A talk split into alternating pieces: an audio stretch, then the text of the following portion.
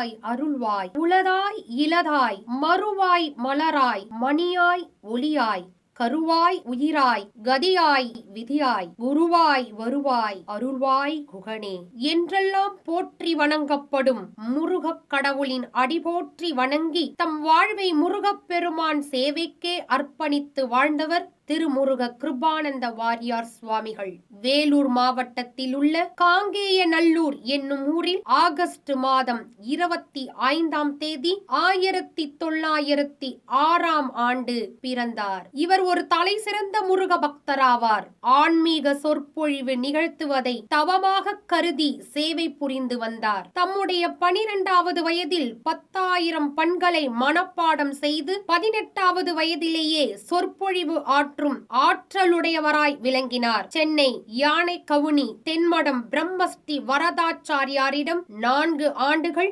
வீணை பயிற்சி பெற்றார். தாயார் கனகவல்லி அம்மையார் நிலம் அழுக்காக இருப்பதால் நீ உடையை மடக்கிக் கொண்டு அமர்கிறாய். அதுபோன்று உள்ளத்திலே அழுக்குகள் இருந்தால் அந்த உள்ளத்திலே ஆண்டவன் இருக்க கூசுவான் என்று கூறியது அவர் மனதில் ஆன்மீக தெளிவை உண்டாக்கியது. வாரியார் சுவாமிகளுடைய ஆன்மீக பிரசங்கங்களில் ஆழ்ந்த சங்கீத ஞானத்துடன் திருப்புகழ் தேவாரம் திருவாசகம் ஆகியவற்றை இன்னிசையுடன் பாடி கதா காலட்சேபம் செய்வது வழக்கம். இவரது சொற்பொழிவு பேச்சு வழக்கை ஒட்டியே அமைந்திருக்கும். இவர் ஆன்மீக மொழி பாமரர்களுக்கும் எளிதில் புரியும் வகையில் அமைந்திருந்ததால் உயர் வேதாந்த சித்தாந்த கருத்துக்களையும் எளிய நடையில் அவர்களின் மனம் கவரும் வகையில் எடுத்துரைத்து அவர் தம் உள்ளம் கவர்ந்தவரானார். இதன் மூலம் அனைத்து மக்களிடமும் ஆன்மீக எழுச்சி ஏற்பட்டது. சுவாமிகள் சைவ சித்தாந்தத்தில் பெரும் புலமை பெற்றவராக விளங்கினார். திருப்புகழ் அமிர்தம்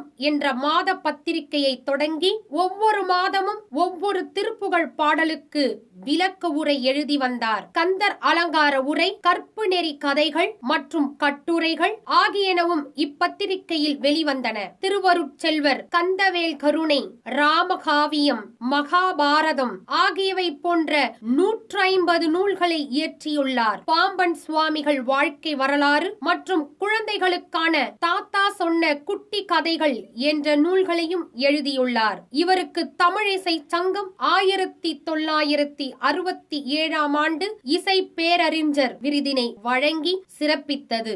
ஆயிரத்தி தொள்ளாயிரத்தி தொண்ணூத்தி மூணு நவம்பர் ஏழாம் தேதி திருமுருக கிருபானந்த வாரியார் சுவாமிகள் தனது எண்பத்தி ஏழாவது வயதில் லண்டனில் இருந்து ஆன்மீக பணியை முடித்து இந்தியா திரும்பி வரும் வழியிலேயே தனது கிட்டத்தட்ட எழுபத்தி ஐந்து ஆண்டு ஆண்டு கால திருப்பணியை முடித்துக் கொண்டு முருகனது பொற்பாத கமலங்களில் தனது தெய்வீக ஆன்மாவை இரண்டர கலந்து இரவா நிலையை அடைந்தார். வேலூர் மாவட்டம் காட்பாடிக்கு அருகில் இவரை சிறப்பிக்கும் வகையில் கோயில் ஒன்று அமைக்கப்பட்டுள்ளது.